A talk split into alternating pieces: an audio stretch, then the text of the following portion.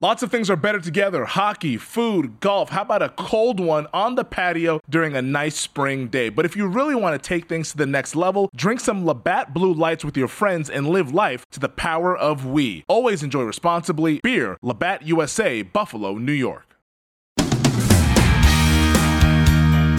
All right, great to have you with us here on the GM Shuffle. Hope everyone's getting their Christmas shopping done here. Just days away from Christmas and lots of great football this week. On Christmas Day, you got Vikings Saints, and Saturday there's a triple header of football, and this past Saturday we had a double header of football. So it's a beautiful time right now. Weather's cold, just stay inside and watch some football. It's a beautiful time for everyone except for the Jets. That's right, they win, but are they losing in the grander scheme of things? That's right. You know the team is not trying to lose. The players up there, they're working their ass off trying to win. They finally earned their first victory on miserable season, but of course the Jets fans are saying, no, don't do this. We're trying to get Trevor Lawrence. What are you guys, nuts? Sam Darnold passes for 207 yards. They beat the Rams 23-20. We'll get to the Jets in a second, Mike, but how about the Rams first of all? The Rams are contending for a division title right now. The fact that they laid an egg against this team, LA could have clinched a playoff berth with a win over the NFL's worst team after an extra long week of rest. Instead, they lose.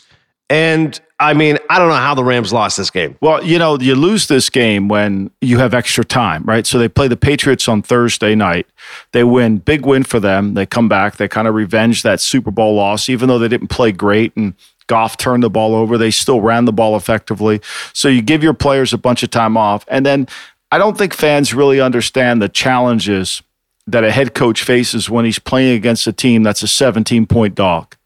You know, and especially in December, if you don't start the game with some real, you know, momentum and some real intensity, then you end up having to fight the battle for four quarters. Because in December, a lot of teams are willing to put the be the French shoulder and give up. You know, they're ready to put the white flag and say, okay, I've had enough, right? You know, and if you jump on them quickly, it's over. Jacksonville, Baltimore yesterday. Okay, Baltimore jumped on them quickly. That was it. No mas, I'm over. Roberto Duran it, right? But if you don't and you hang and let them hang around, and all of a sudden, you know, you go in there and now it's a 13-3 at halftime. Now you got a little bit of a struggle and you got to regroup. And I think the challenge for any young head coach or any head coach is how do I motivate my team? Not when we're playing the best teams, because that's easy. It's when we're playing a team that we're a 17-point dog. And this is when you have to really turn your asshole factor up. You've just got to become the biggest asshole. And you got to walk around the building and you've got to be the asshole. You got to complain about the pitchers not being hung right. You got to complain about everything's wrong this week. I mean, you just have to be. And because unless you have their attention, then you're going to fall apart because you say, well, we're 17-point favorites. We can do this. We're LA. We got plenty of things to do. Unfortunately, this is what happens when you do it. And then add in the fact that, you know, you're horrible on third down in the game.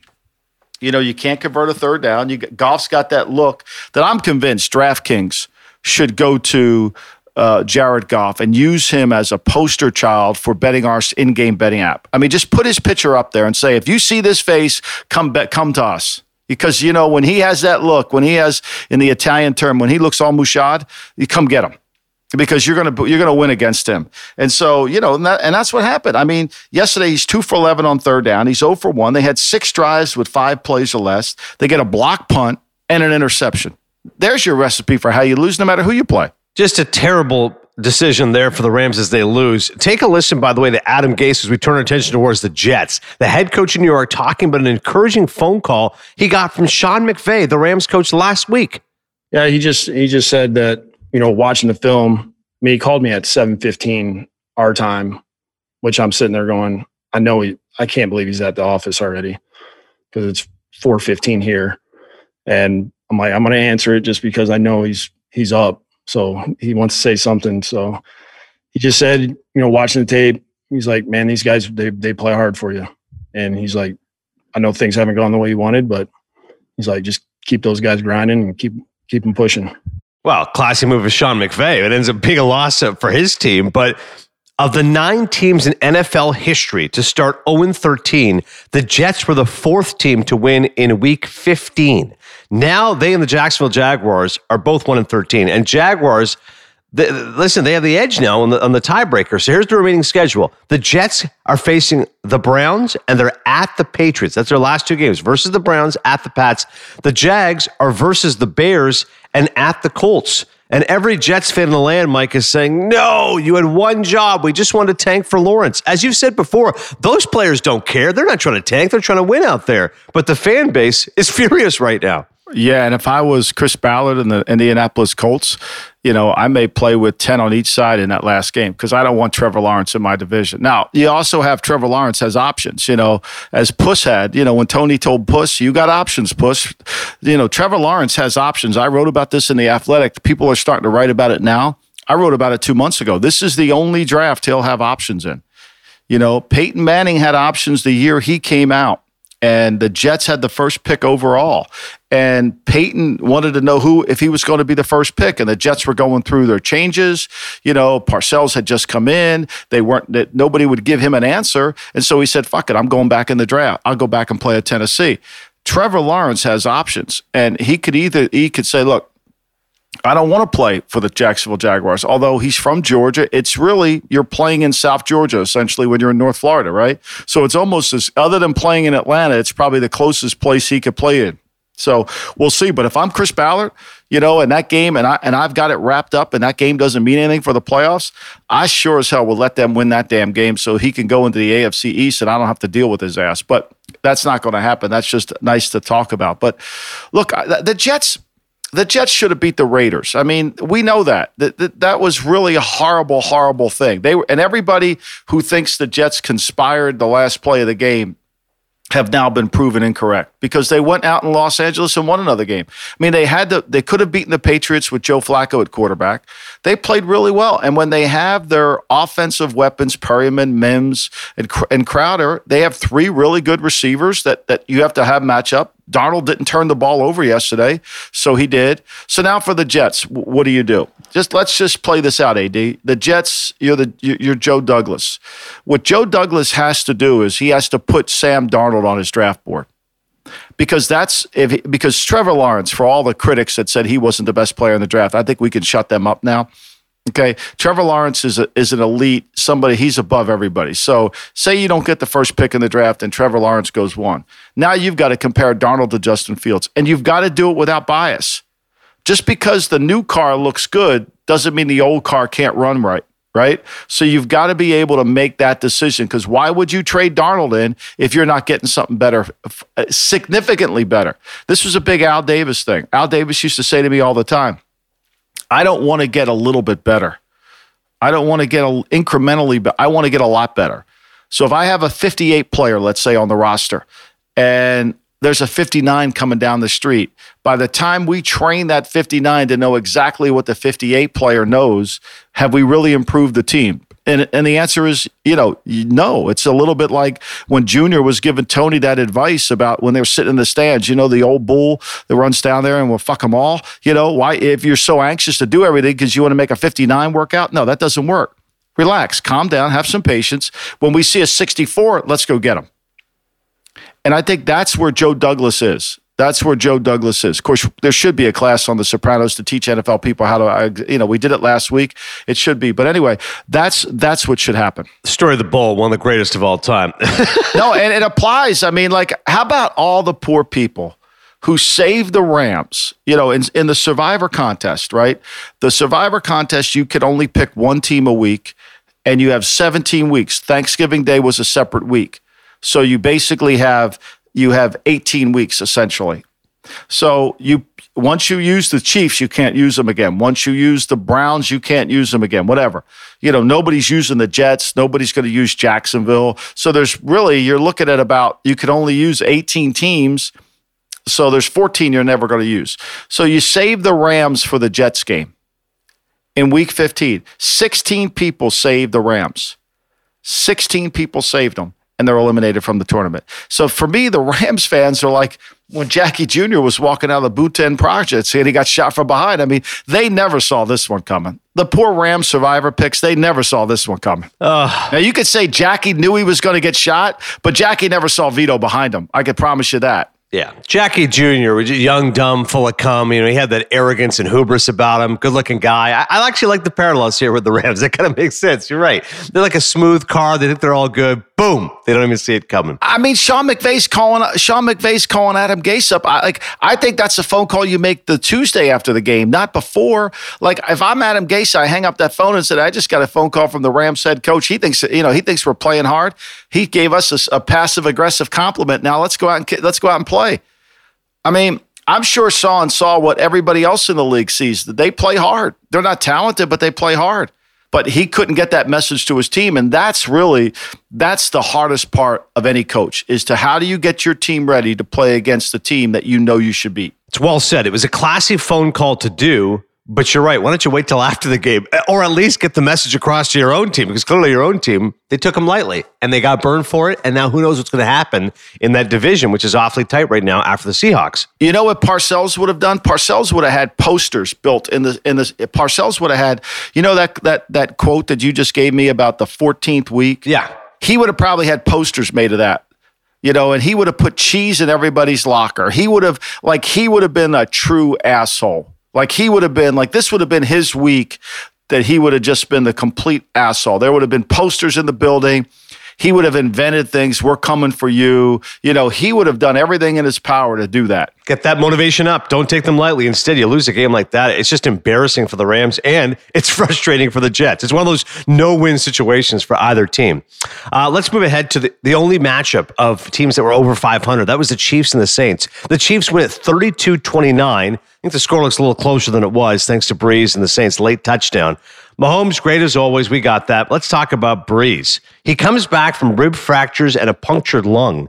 Never seen this before. He completed less than half of his passes, 15 of 34. He gets intercepted, threw for 234. Yes, he had 3 touchdowns, but that incompletion percentage was jarring. It was very clear that he was not ready to come back. He either pushed Sean Payton to get him to come back, or I think that's the way it went. Brees probably said, listen, get me in there, even though he was not 100%, and he did not look 100%. He was indecisive. He was rushing plays. Here is Sean Payton, the head coach, talking about Brees' slow start. Look, offensively, we didn't start real well, and so it's hard to just – obviously, you can point to one position, but I felt like our third down numbers weren't good enough today. I didn't feel like we ran the ball efficiently when we tried.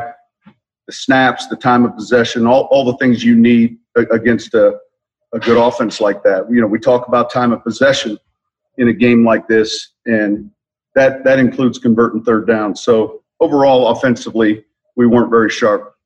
Well, Brees actually started the game 0 for 6. I'd never done that before. And if this is a Super Bowl preview, if it is indeed going to be the Saints and the Chiefs, we all know New Orleans isn't going to beat KC with Taysom Hill. And they sure as hell aren't going to win with Drew Brees playing like that.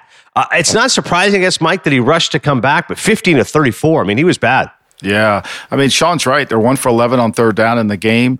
You know, they have the ball 18-46 in the game. And, you know, here's the remarkable thing, AD, is since the Carolina game in week 9, the Chiefs have won by 2, 4, 3, 6, 6, and 3. And every one of those games, they're not as close as the score. They're just not. They're not as close. Now, the Raider game by 4, they had to win that late. That was close, right? So the Carolina and Las Vegas, and the Carolina game was close. I mean, Carolina's trying a 60-yard field goal to try to win the game. But Carolina held the ball 38 minutes, right? Carolina had the ball 38 minutes. The Chargers had the ball in week 2, 39 minutes. Carolina had the ball week 3, week 9. They had it 38 minutes. They lost by 2. They got it, right? Vegas had the ball 35 minutes, and they won. So the key, and Sean knew this more than anybody, is we have to convert third downs. We have to get them to the place where they have a lot of third downs. He did that. The Chiefs had 18 third downs in this game. They were 9 for 18 converting third downs. The longest play the Chiefs had in this game was a run by Patrick Mahomes for 24 yards. The longest pass play was 23 yards to Watkins and Robinson. Each had one. So what the Saints said was, look, we're not going to give you the big play. You're going to have to take the check down. We're going to make this a third down game and see if you can do it. And they did. And they executed. They were really good on third down. They're 50% on third down.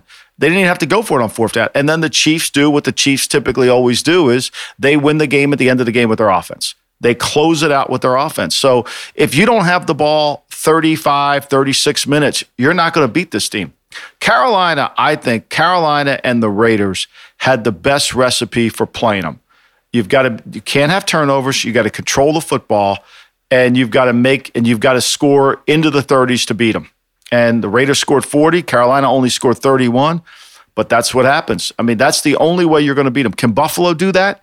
Buffalo's going to have to bottle that game plan up and control it that way. And that's the thing for the Saints. Ultimately, are they going to be a Super Bowl caliber team? I don't know. Perhaps they can get there. But I think like right now, Mike, if you look at that NFC, Green Bay feels like the best team. Again, I know there's questions about their D, but the way Rodgers is playing and the questions about Brees, I know there's only so much you can say for momentum going to the playoffs, blah, blah, blah. But do you think it was that important that Brees had to see the Chiefs? Like, that was one thought. I was listening to the game. They were saying, well, Romo was saying maybe Brees just felt like, you know what? I want to at least get a look at this Chiefs defense if we have to face them in the Super Bowl. Is there value in that, or was this a mistake that Brees started? I think there is some value in feeling the speed of it. I think the few times when I've been in big games, you misjudge the speed of the game from the actual tape of the game. You can't judge it. But look, they showed a lot of clips. I think not having Michael Thomas hurt them. And there's something going on with Kamara. I mean, they have yet to get Kamara involved in the last few weeks. I mean, it's really been an issue. I mean, Kamara had 11 rushes for 54 yards yesterday, and he had 3 catches for 30 yards. I mean, Kamara walks out of that stadium with 14 touches. That ain't good enough. He's your best player. It's like, we'll talk about the Eagles later. It's like Miles Sanders. I mean, Miles Sanders has 12 rushes in the first half, and 1 catch. And then the second half in a close game, he has 5 touches. Like, you got to get the ball to your best player. Miles Sanders is the Eagles' best player on offense. Kamara's the best player. And I think Sean's looking at this saying, look, we got to do a better job of getting the ball to Kamara because he's the guy who's going to make all of us better. It's not going to be little John Humphrey. It's not going to be Cook. Sanders did a nice job, but I mean, at the end of the day, when you don't convert third downs, it's hard to get the ball to anybody. That's a story there for the New Orleans Saints. We'll take a break in a second. Well, let's do one more game, though. I want to talk about the Patriots and the fact they're eliminated from postseason contention, first time since 2008. So NFL record run of 11 consecutive playoff appearances will end 1 year short of matching the Cowboys' NFL record of 20 consecutive winning seasons. The Patriots is 6-8. Are going to finish at 500 or worse for the first time since 2000, the year they drafted Tom Brady. The Dolphins' ground game was amazing. Salvon Ahmed, the undrafted rookie, the veteran Matt Breda, 208 yards rushing as they win 22-12. Take a listen first off to head coach Bill Belichick about missing the playoffs. First time since 2008, just wondering your reaction to that. Yeah, I'm disappointed, but we didn't deserve to win today, so. I know it's hard to maybe look ahead already, but does it change your message at all with your players that the playoffs are officially off the table? No, not too much. All right. Obviously, the normally taciturn Bill Belichick, unsurprisingly. I want to focus on Cam Newton, Mike, because he led all quarterbacks in rushing touchdowns, but this is a guy who clearly showed he's not the guy he was 5 years ago. I mean, 5 touchdown passes, 10 picks in 12 games coming in, 9 of 12 starts, fewer than 200 yards passing, including 5 under 150. I mean, at first you said, oh, wow, 1 year deal. It's a bargain for $7.5 million if he can be resurrected. But he clearly wasn't. I mean, his career now is in 2 halves. He has been, up until 2015, the MVP Super Bowl run. He's been mediocre at best ever since then. And even with this team, he couldn't be resuscitated. I get the fact they don't have great receivers, etc. He was banged up, the abdomen injury, COVID. But for one season at Cam Newton, this was not the turnaround that the Patriots were hoping for. He was a disappointment. Yeah, he was. There's no doubt. And I think that I was disappointed. I thought earlier in the year he looked like he could throw the ball effectively, and he just didn't really have command of the passing game like I've seen him have before, or the loose playability that he had before of running around. Like, he was more like Jalen Hurts was for the Eagles than he is for the Patriots. He kind of gets caught from behind a little bit. And even though he's a powerful man, I think the injuries have taken a toll on his body, especially with his arms. So that's a concern. But I think there's bigger issues in New England than just Cam. He's going to get all the attention. And when you only score 15 points in the last 2 weeks and don't have a touchdown, that'll take the spotlight away from you. But I mean, this is such a untypical Patriot defense. I mean, the last 2 weeks, they've given up 186 and 250 yards rushing. I mean, they've only allowed 132 yards passing against Goff and Tua threw for 133 yesterday. His longest pass play was 15 yards. I mean, and they just can't set the edge on defense. They can't create negative plays with their defense. Their team speed on defense has been lacking. And, you know, when you're in these nail-biter games and your offense can't score a lot of points, your defense has to be able to control the run game, and they just couldn't do it. So this is going to be an interesting rebuild for Coach Belichick. Obviously, he's going to have to figure out the quarterback position, Cam being a free agent. He's going to have a draft pick in the teens, something he's never had before since a long time ago. And he's going to have to rebuild the team in a style that he feels fitting. They got to improve the defensive line. You can't win with a defensive line that can't control the line of scrimmage, and they don't have that right now. They can't set an edge against anyone, and when teams run the ball this easy against you, then it's a real problem, and it becomes a because here's what you know about the Patriots, and this is why you have to be really careful. The Patriots, it's not their scheme. It's not their coaching. It's the players. You're just not good enough. And I think that's ultimately what you find here, and it's going to be a rebuild, and he's going to have to do it. He's got a ton of cap room. They're going to have to open up the bank account. They're going to have to start paying some players to get what they want, because they can't. They're no longer on that austerity program. We're only going to play. You know, Tom Brady's the highest paid player. They're going to have to fix this, and now's the time to do it. Now that they have the muscle in terms of the cap room, they got to rebuild the team. But it starts more than just at quarterback. It's quarterback, but there's other areas that really need huge improvement. Yeah, the Dolphins in the season had 250 yards. That's the most allowed by New England in 7 years. So to your point with the defensive line, clearly was leaky, especially on this Sunday. All right, when we come back, we'll talk about the Buffalo Bills. Now, the changing of the guard in the AFC East as they win the division title. Plus, Carson Wentz reportedly unhappy in Philly, and the Bears keep their playoff hopes alive. Don't go anywhere. All right, anytime you're on the golf course, you always hear the phrase, hit it long and hit it straight. Well, as somebody who's a novice to the game of golf, a new person, I wanted to make sure I had the best equipment possible. So, as a novice golfer, I went and hit up our friends over at PXG because they have an all-new driver called the Black Ops. I mean, my man Chris over in Henderson has hooked me up with a phenomenal driver that's built to my game, my new game that doesn't really do much of anything on the course, but it has what I need in terms of the clubhead speed and the kind of grip that I need to go out there and be the best to my ability. I mean, this is music to ears to any golfer, whether you're a novice like myself or if you've been playing the game for decades. The PXG Black Ops driver is a breakthrough in driver technology. It's a complete and total victory in golf club engineering, unlike anything you've ever seen before. Black Op drivers are adjustable to deliver a combined MOI of 10,000 plus for unreal forgiveness. That's just ridiculously high. So what you got to do, go check out the PXG Black Ops driver. You'll be as impressed with it as I am. Learn more and get free shipping on all equipment at pxg.com/GM Shuffle and use code GM Shuffle at checkout. That's pxg.com/GM Shuffle. Code GM Shuffle for free shipping on all equipment. pxg.com/GM Shuffle. Code GM Shuffle. Well, with the Patriots' loss, the Bills gain. They are ready for the playoffs. They just hammered the Broncos 48-19. And Josh Allen, another huge game. He throws for 359 yards. He tied Jack Kemp's record of 25 career touchdown runs with his second touchdown scamper. And his passing touchdowns, two of them, gave him 30 for the year. He needs three more passing touchdowns to tie Jim Kelly's record or four to break his record. And the problem early in his career, Mike, obviously not accurate enough. He was at 56% a couple years ago. That's what's stunning. He's on pace for the franchise record completion percentage in a season, currently at 68.7%. They're going back to the playoffs. They're going to win the division, first time in 25 years. E60, one of our listeners here, he says, I want to know, how did Allen go from the doubts in the doghouse to being an MVP candidate? Your thoughts on Josh Allen? I mean, he starts his career off, he's 52.8% completion percentage, which he was at Wyoming. The next year, he improved slightly at 58.8%. You know, and this year he's at 68.7. I mean, the kid really did a great job of improving himself in terms of his accuracy. I think Brian Daboll's done a really good job, the offensive coordinator of the Buffalo Bills, of him being able to understand what he needs to have to make him effective. And I think this Cole Beasley signing has been critical for them because Beasley gives them he's part of the running game. I mean, Beasley has 79 catches for them. He averages 12 yards a catch. So he's kind of like the check. I don't want to call him a check down guy because he's averaging 12 yards a catch, but he gives them some juice in some easy throws where Allen can get the ball out of his hand and he can get confident with throwing the football.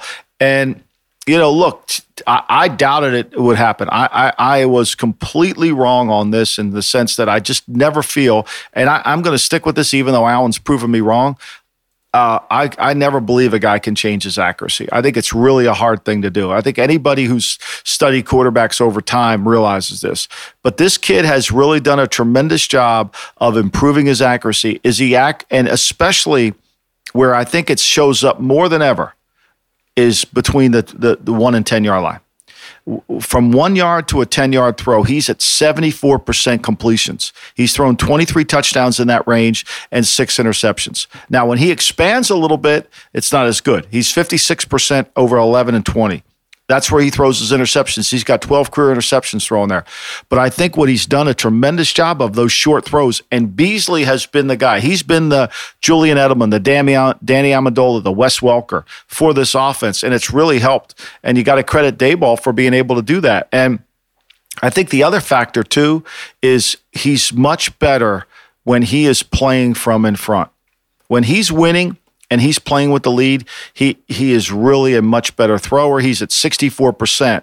When he's losing games, he goes down to 57%, and they've done a great job of getting him off to a fast start.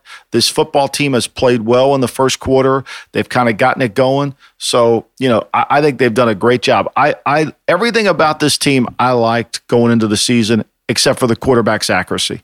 That's what I was most concerned about, and he's proven me wrong. And Buffalo is a contending team. I mean, they have the quarterback that they need, and they have the ability to coach, especially defensively. I mean, defensively, they kind of scheme it up. They do a good job, and Allen makes plays for him. He's so hard to tackle. I mean, look, the guy's hard to get on the ground. Yeah, and Allen has made giant strides this season. I know Chris Collinsworth last week was doing that breakdown about how they worked with his throwing motion. You know, you got to go with your hips first, then you go the elbow, then you go the hand. So it's been certainly a big change for him. Diggs, 11 catches for 147, but you mentioned Beasley, 8 catches for 112. That's the dynamic duo who have been so critical to him offensively. And of course, as you mentioned, a great head coach in Sean McDermott. Here's what he had to say about Buffalo letting him go through some lean years. You know, anything you try and do that's worth doing, you got to work hard at it. And there's been good moments, and there's been some times where I know people have questioned things, or as we said early on, I think it was 2018 when, you know, we were asked a lot about what we were doing and how we were doing it when we were 6-10 that year. And, you know, a lot of that was necessary growing pains, and just really appreciate the way people believed in us and believed in our message. The other side, by the way, the Broncos continue to be a disaster. Go ahead, Mike. Well, I just think, to me, you know, when you break down their season, I mean, they're really a 12-2 team right now. I mean, the Hail Mary against Arizona is, you know, those are just one of those things you just happens to you. But, I mean, the game that, you know, they played Kansas City, and once again, they only had the ball against Kansas City for 22 minutes. And they only had 9 third downs in that game. You know, they only had 206 yards rushing in that, 206 yards total in that game. So they play Kansas City. They're not going to beat them scoring 17, but they give them a threat. Tennessee was the game that they just didn't play as well. But I mean, the last 4 weeks of their win streak, they've won by 10, 10, 11, and 29.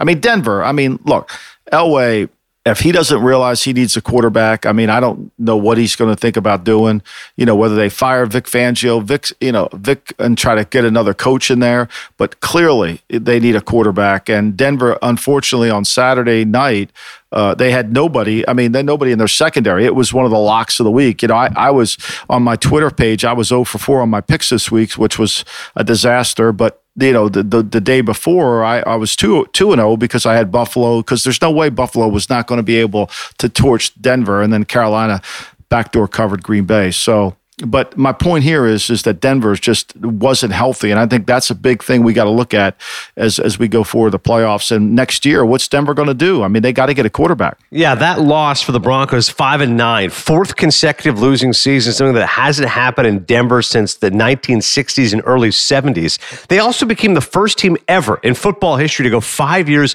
without making the playoffs following a Super Bowl title. Think about that. Like you can climb the mountain. You can't even make the playoffs. Like, what a disastrous descent it's been for John Elway. And I know he walks on water in Denver, but enough's enough, Mike. This is bad. He'll get no heat at all. I mean, he'll get no pressure. He'll get none of it. I mean, you know, he's the king of being able to escape it. You know, because he's got that Super Bowl and he's John Elway. But at some point, you've got to sit there and look at his team. I mean, 5 years in a row without making the playoffs. Christ, they're ready to run Belichick out of New England. I mean. You know, I'm on WEI every week, and they're talking about how, you know, is Belichick the right man to rebuild the franchise? You know, like he has no grace period. I mean, Elway's 5 years. He hasn't produced anything, and he gets away with it. But that's just the NFL. I mean, there's certain if you have political capital, you can use it. Why Belichick doesn't have political capital, I don't know, but that's just the way it is. Yeah, exactly. Well, what have you done for me lately, I guess, in terms of Bill, which doesn't make any sense. Cardinals and the Eagles. Arizona bounces back. Kyler Murray had a career-high 406 passing yards as they beat the Eagles 33-26. They're trying to make the postseason for the first time since 2015. They're third place in the division behind the Rams and Seahawks. They're currently the seventh and final seed in the NFC playoffs. As I said, Murray was great, 27-36. As far as Jalen Hurts is concerned, second career start. 24 of 44 for 338. His guy throws for 338 after 167 a week ago and 3 touchdowns. But Philly was playing without 3 of its 4 starters in the secondary because of injury. So clearly Kyler Murray lit them up. The question now becomes what's going to happen with Carson Wentz. ESPN story, I believe, from Adam Schefter saying that Wentz, not interested in a backup role, would want to move on from the Eagles if the current situation continues in Philadelphia, which is Hurts is the starter. Before we dive into that, here's head coach Doug Peterson on Hurts' play and who is going to start next week, Doug. Yeah, I thought he had great poise out there, great leadership, played obviously physically tough, mentally tough, made some really good throws down the stretch, especially in the second half when we kind of had to, you know, put a couple drives together. So, you know, played really well, take care of the football. I mean, those are all things we talk about, and he's able to do that, plus lead the team into the end zone. And, I'll probably have a decision for you, tomorrow on next week.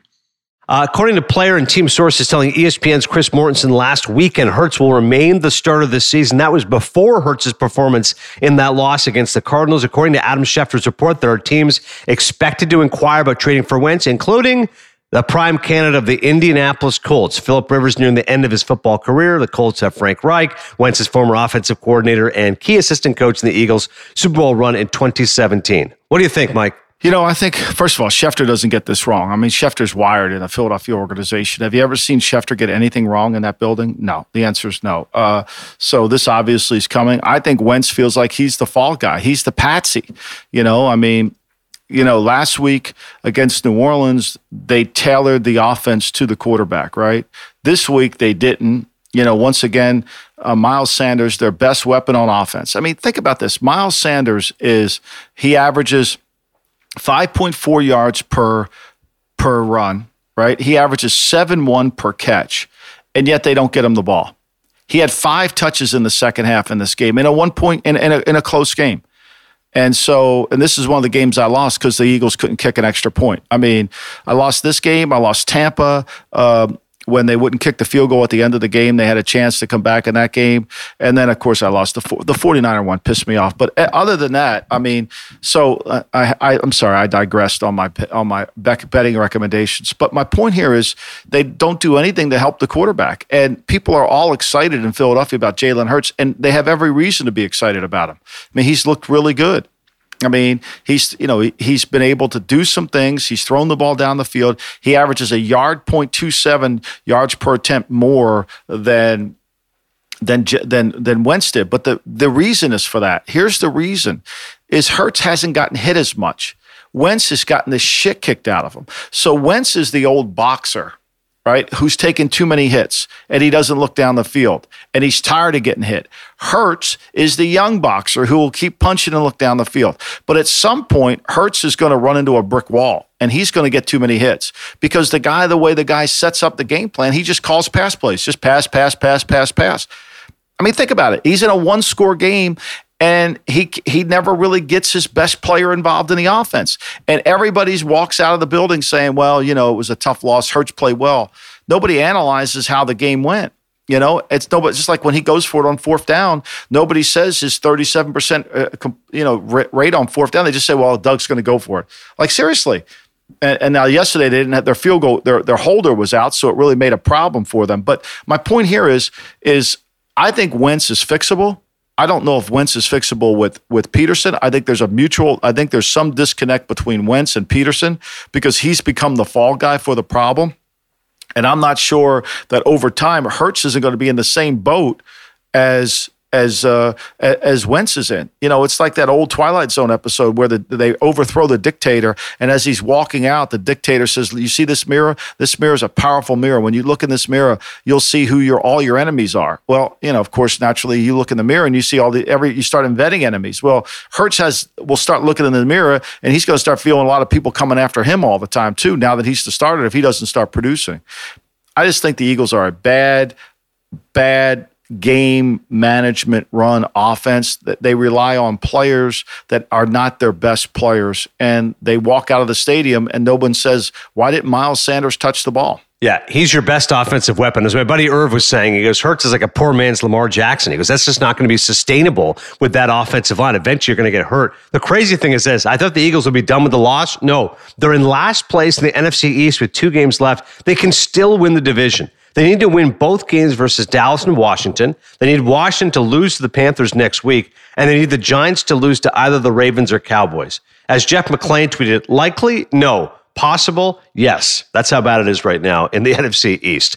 One more game before we get to our weekly awards. The Bears are still alive for a playoff spot. This is stunning. They beat the Vikings 33-27. And the reason, as you just mentioned, with game planning and Doug Peterson, too much passing, well, Matt Nagy finally figured it out. How about I just run the football? David Montgomery, the running back, rushed 32 times, a career-high 146 yards. They ran all over the Vikings. And now the Bears at 7-7. They're 1 game back at Arizona for the final wildcard spot. They never trailed in winning at Minnesota for a 3rd straight year.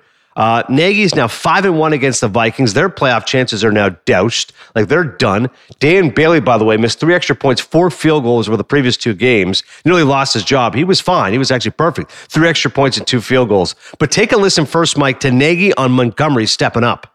You guys need to see the way that he practices every day. I mean, and he just finishes every run down to the goal line and comes on back for the next play. And he cares so much. And the big O line are blocking their tails off for him. And it's just, we're in sync there. The tight ends getting in there and blocking, the wide receivers sticking their nose in there and blocking. It's an unselfish offense right now, which I like.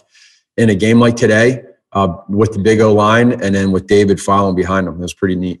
The Bears now 30 or more points their last 3 games. What a novel concept, Mike. Run the football. Yeah, I mean, look, and you could say the Bears have turned the corner. I mean, they've scored 25 in a loss to Green. They scored 25 in a loss to Green Bay. They've scored 30 in a loss to Detroit. They scored 36 in a win and 33 in a win. Now, the last 3 weeks that they've run the ball for 140, 169, 199. I mean, none of these 3 teams that they've played the last 3 weeks are any good on defense. Let's put things in perspective. I mean, and if they give Mitchell the 5th year or they pick up his option after this, then they're just they're lying to themselves. You know, they're going to get shot. They're going to get into a situation where they play a team and they're going to get punched in the mouth. I mean, look, it's an improvement when they played Minnesota. Remember, they played them on Monday night with Nick Foles. He had 149 yards of total offense. You know, at least now they figured out to get the ball. I wonder what Nagy was watching. I mean, David Montgomery just didn't start running it. I mean, you know, so at least they're able to recognize that they need to run the ball. They've had 31 rushing attempts, 23, 42. They're managing the game to help their defense, which is critical. I mean, look, they're going to run the ball against Jacksonville this week. They're down in sunny Florida. Then they play Green Bay at home, where the game's going to mean something, right? Green Bay's going to need to win that game, and we'll see if they can probably run the ball in Green Bay, but can they beat Green Bay? That's going to be the key question. I mean, right now they're 7-7.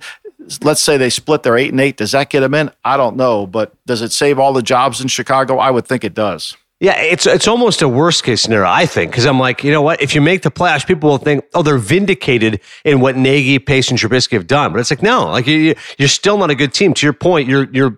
Listen, are you getting results? Yes, but you're opportunistic against some poor defenses. You should have been better than your record indicated, and that means then you're going to pick up Trubisky for another year. It's actually fool's gold. If I'm a Bears fan, I'd actually like to lose, miss the playoffs, and everyone realizes we need change here at the head coaching position, the GM, and the quarterback. Speaking of change, Just came down. We're taping this Monday morning. Carolina Panthers announced they fired their general manager, Marty Herney. The second Marty Herney era is over in Charlotte. Panthers owner David Tepper saying in a statement, I think sometimes you just need to restart, a refresh. We did it last year on the coaching side. Maybe you could say it should have been done before on the GM side. Maybe it should have been. I'm sure some people may say that, or otherwise on both sides. I think it's just time on both sides to do that. It just seems like the right time to move forward. The Panthers are 4-10. They've got a good coach in Matt Rhule. Now they need a GM. You know, I think that, you know, Marty had kind of helped him with the transition. I'm not sure this is as much as Marty maybe walking away than just kind of getting, you know, sent out to pasture. I think it's, you know, whenever you hire a guy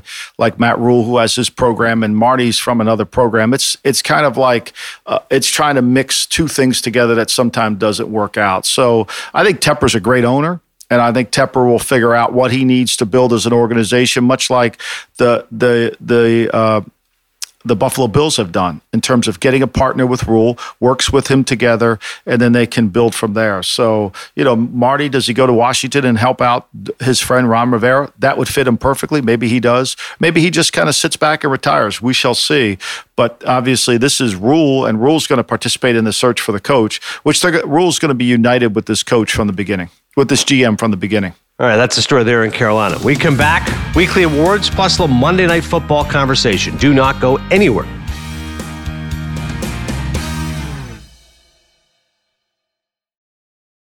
The NBA playoffs are heating up, and so is the action at DraftKings Sportsbook, an official sports betting partner of the NBA. With same-game parlays, live betting, odds boosts, and so much more, don't miss out as the NBA postseason winds down. I mean, the second round of the playoffs have been absolutely phenomenal, and if you really like a team, you can bet on them for the futures markets, maybe some conference finals MVPs as the conference finals approach, or how about NBA finals MVP? And if you're new to DraftKings, you gotta check this out. New customers bet $5 to get $150 in bonus bets instantly.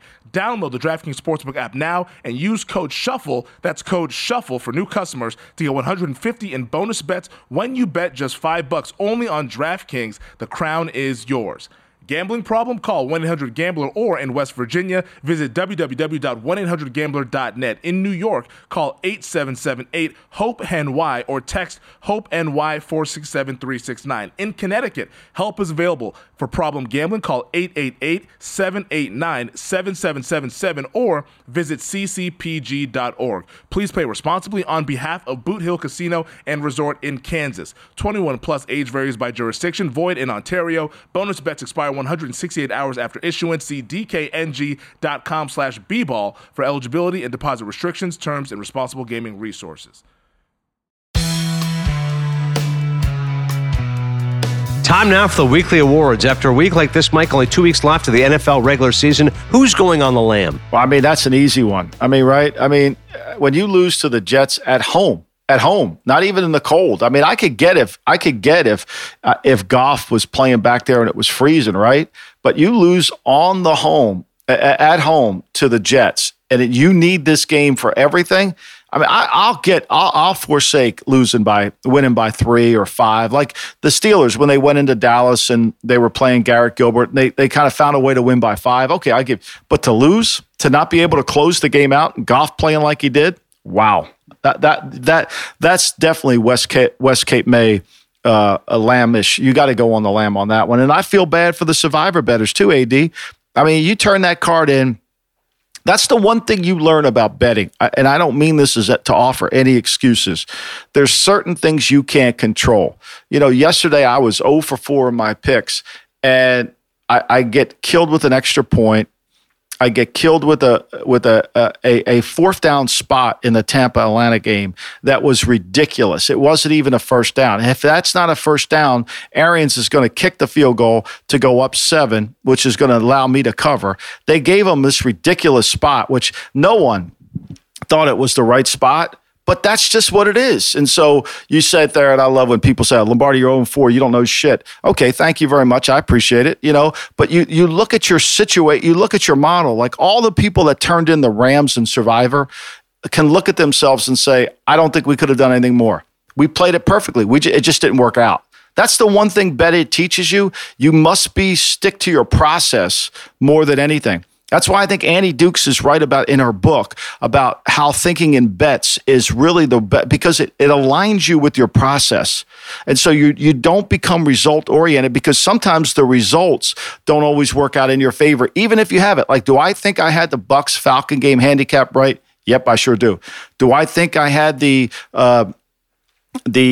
Eagle game handicap right? Yes, I sure do. Do I think I had the San Francisco-Dallas game handicap right? No, I screwed that up. I thought Nick Mullen would not have to participate in the game, and yet he did. He threw 4 interceptions. He killed me. That's on me. That's not the process, right? So this is the thing I love about, and I don't bet, as you know, AD, I don't bet. The thing I love about it so much is that it forces you to stay within the process and not get frustrated, because there's certain things you can't. I mean, I've had some horrendous bad beats this year. Horrendous.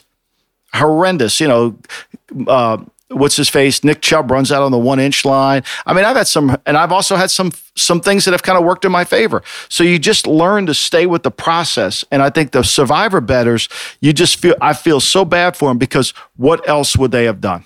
They saved the Rams for the perfect weekend, and they got beat. Yeah, I mean, listen, on paper, this is why I don't bet. I'm with you. This is why I don't gamble, because I'm like, that makes perfect sense. You'd pick the Rams against the Jets. As you said, at home, and that happens, buyer beware. How about the Fred Palermo award? This goes hand in hand with what you were just saying, right? The best game plan going into the week. What a job by Adam Gase and the Jets. Gets that phone call from Sean McVay, and they were fired up. Yeah, I mean, seriously. I mean, look, you can say what you want about Gase, and you can say what you want about the Jets, but Sean McVay's right. I mean, they're playing hard. I mean, even the Seattle game, as bad as it got, their field goal kicker screwed them up, and then the game went to hell. The Seattle game is the perfect example of, if you don't jump on a bad team early, you're in for a dogfight. The Seattle got fortunate. That game was back and forth. They missed those field goals, and Seattle extended the lead and got it, and they were able to move away. That's the key to December football. Start fast. Jump on them.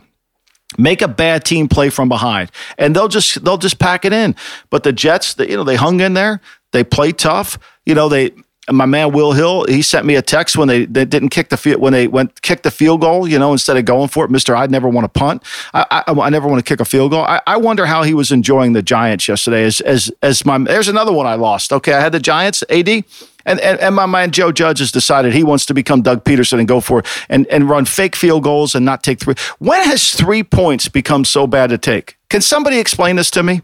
Why is not getting 3 points a good thing? I know. This is just, I guess these guys just get greedy, right? They just feel like they want to just go for it. I mean, the analytics, all that kind of stuff, is that part of it? I don't understand it. Like, why is 3 points so bad? It's just, it kills me. But anyway, the Jets' best game plan, I love it. I think they did a great job. All right, if you don't know, now you know. How about your main takeaway from this week of football? I think Trevor Lawrence is great, period, end of story. Like, he's a generational talent. There's just no denying it. Do not deny that. Like, I don't want to hear that Justin Fields is as good as him or this guy. This guy's a generational talent. And he's going to play really well. Whether he can beat Alabama or not, I don't know. Florida put a bunch of points on Alabama. We'll see. But he's the first pick in the draft, whether he decides to come out this year or next year. Does he want to play in Jacksonville, or does he not want to play in Jacksonville? That's the question. He has all the options. But the main takeaway from football this weekend is Trevor Lawrence is great. Definitely is that. College football playoff, by the way. If you didn't watch a second of college football this year, you said, let me guess, the top teams are going to be Alabama, Clemson, Ohio State, Notre Dame. Like, yeah, you'd be right. Jimbo Fisher was upset. He wanted Texas A&M to crash the party at the number 5 seed. But a fairly predictable decision, by the way, Mike, when it comes to the college football playoff selection committee. Yeah, I mean, look, I don't know what Jimbo wanted them to do. I mean, Notre Dame has... do I think the ACC is as good as the Southeast? No. Notre Dame went through it. They did what they had to do. They beat Clemson once, which is one of the teams in there. Texas A&M had their chance to play somebody really good. They couldn't do it. And, you know, the Alabama smoked them. That was early in the year. But I don't know what else A&M can do. I think it would be great to watch A&M play Cincinnati in a bowl game. I know they're not going to do that. But to me, that 4 spot would have been great to see Notre Dame and A&M play it off to see who gets the 4 spot, you know, like have a wild card. But, I mean, look, this is just what we're in. There's always going to be a team complaining. You know, there's always going to be a team complaining. A&M's got a lot of good players, but they're always going to be a team complaining. I think they got the 4. I think they got it right. I really do. I think the way they bracketed it, too, was right. Alabama plays Notre Dame. Because what they did was, and then Clemson plays Ohio State, and ultimately it sets itself up for Clemson, Alabama. Yeah, I was about to say, you want to see Trevor Lawrence against Alabama and Bama's offense. I mean, that game against Florida, I mean, man, Mac Jones put over 400 yards passing. I mean, it's, again, Nick Saban's team. They put up 51 points, able to beat the Gators. That could be a lot of fun to see Alabama against Clemson. Obviously, Trevor Lawrence in the big showcase game in the national championship, if they get there. Last topic, Monday Night Football preview. The Steelers at 11-2 against the Bengals at 2-10-1. Never before has there been a team 11-2 with so many questions around it than the Steelers. They can't run the football. Offensive line shaky. Big Ben can't go down the field. Well, good news for you. You got the Bengals minus Joe Burrow. This should be a good confidence-building win, I would think, for Pittsburgh, Mike. Yeah, and the line opened up at 12.5, and now it's all the way up to 14.5. And how about this, AD? The line's at 14.5, and the under is at 40. So they don't think the Bengals are going to score. They don't think the Bengals are going to score whatsoever. So, you know, to me, it's a lot of points to lay, but with Ryan Finley playing quarterback for the Cincinnati Bengals, look, the Bengals are going to have, I think they have the third pick in the draft right now. I mean, I think the question for the broadcast tonight is just like, seriously, what are the Bengals going to do? You know, are they going to continue? They had the first pick overall last year. Zach Taylor hasn't made this team one bit better. Do you think they're going to criticize Zach Taylor in the program, or we're going to say, oh, he's building his foundation? I mean, seriously, what are we going to get tonight? No, I was going to say that there's no Zach Taylor criticism coming up tonight. Everyone just says, oh, the Bengals, at least Joe Burrow's good. Oh, it's bad news. Joe Burrow got hurt. Otherwise, the Bengals are fine. Terrible. And this is classic example of a coach who really didn't help his quarterback. I mean, seriously, help the quarterback. Help them, protect, chip the guy on the right end. Your tackles can't block. You know, I know it looks pretty to get five in a route, but you can't get five in a route. You know, you're just going to have to punt. You know, the number one job of a head coach, offense coordinator, keep the quarterback healthy. Yeah, it's going to be an ugly game. Like you said, 12-point, at least on the board right now for Steelers. We'll see what happens. Last bit of pop culture news. We mentioned Talking Sopranos last week. Annabella Shiora made an appearance. They just released today. You and I are going to be all over this. Episode 39 with Michael Imperioli and Steven Sciarippa. They're going to talk with David Chase. 90 minutes with the Sopranos creator, in which he shares his intimate thoughts about the show, complicated relationship with James Gandolfini, and more. I can't wait, man. 90 minutes with David Chase. I can't wait either. I mean, one of my favorite episodes is at the end. If you buy the disc of season one, Peter Bogdanovich interviews Chase at the end of it. And it's just fabulous. I could watch that repeatedly. It's so good. Just to get into the mindset of how he wrote these characters and his whole idea about when he was writing the Rockford Files over at this woman's house and he saw the ducks in this woman's pool and he took that idea. I mean, it's just so, as a writer, it's just so informational that you just kind of go and say, wow. But no, I'm looking forward to it. I got a lot of time here to work on stuff, and I can have it play in the background, so I'm excited for it. I love it. Jim Rock for $200 an hour plus expenses. We'll have a new episode of the GM Shuffle this Wednesday. Get you set for Christmas Eve and Christmas Day. Of course, there's a game on Christmas Day, Vikings Saints, and a triple header on Saturday. Thanks, as always, for checking out the GM Shuffle. We'll talk to you in just a couple of days.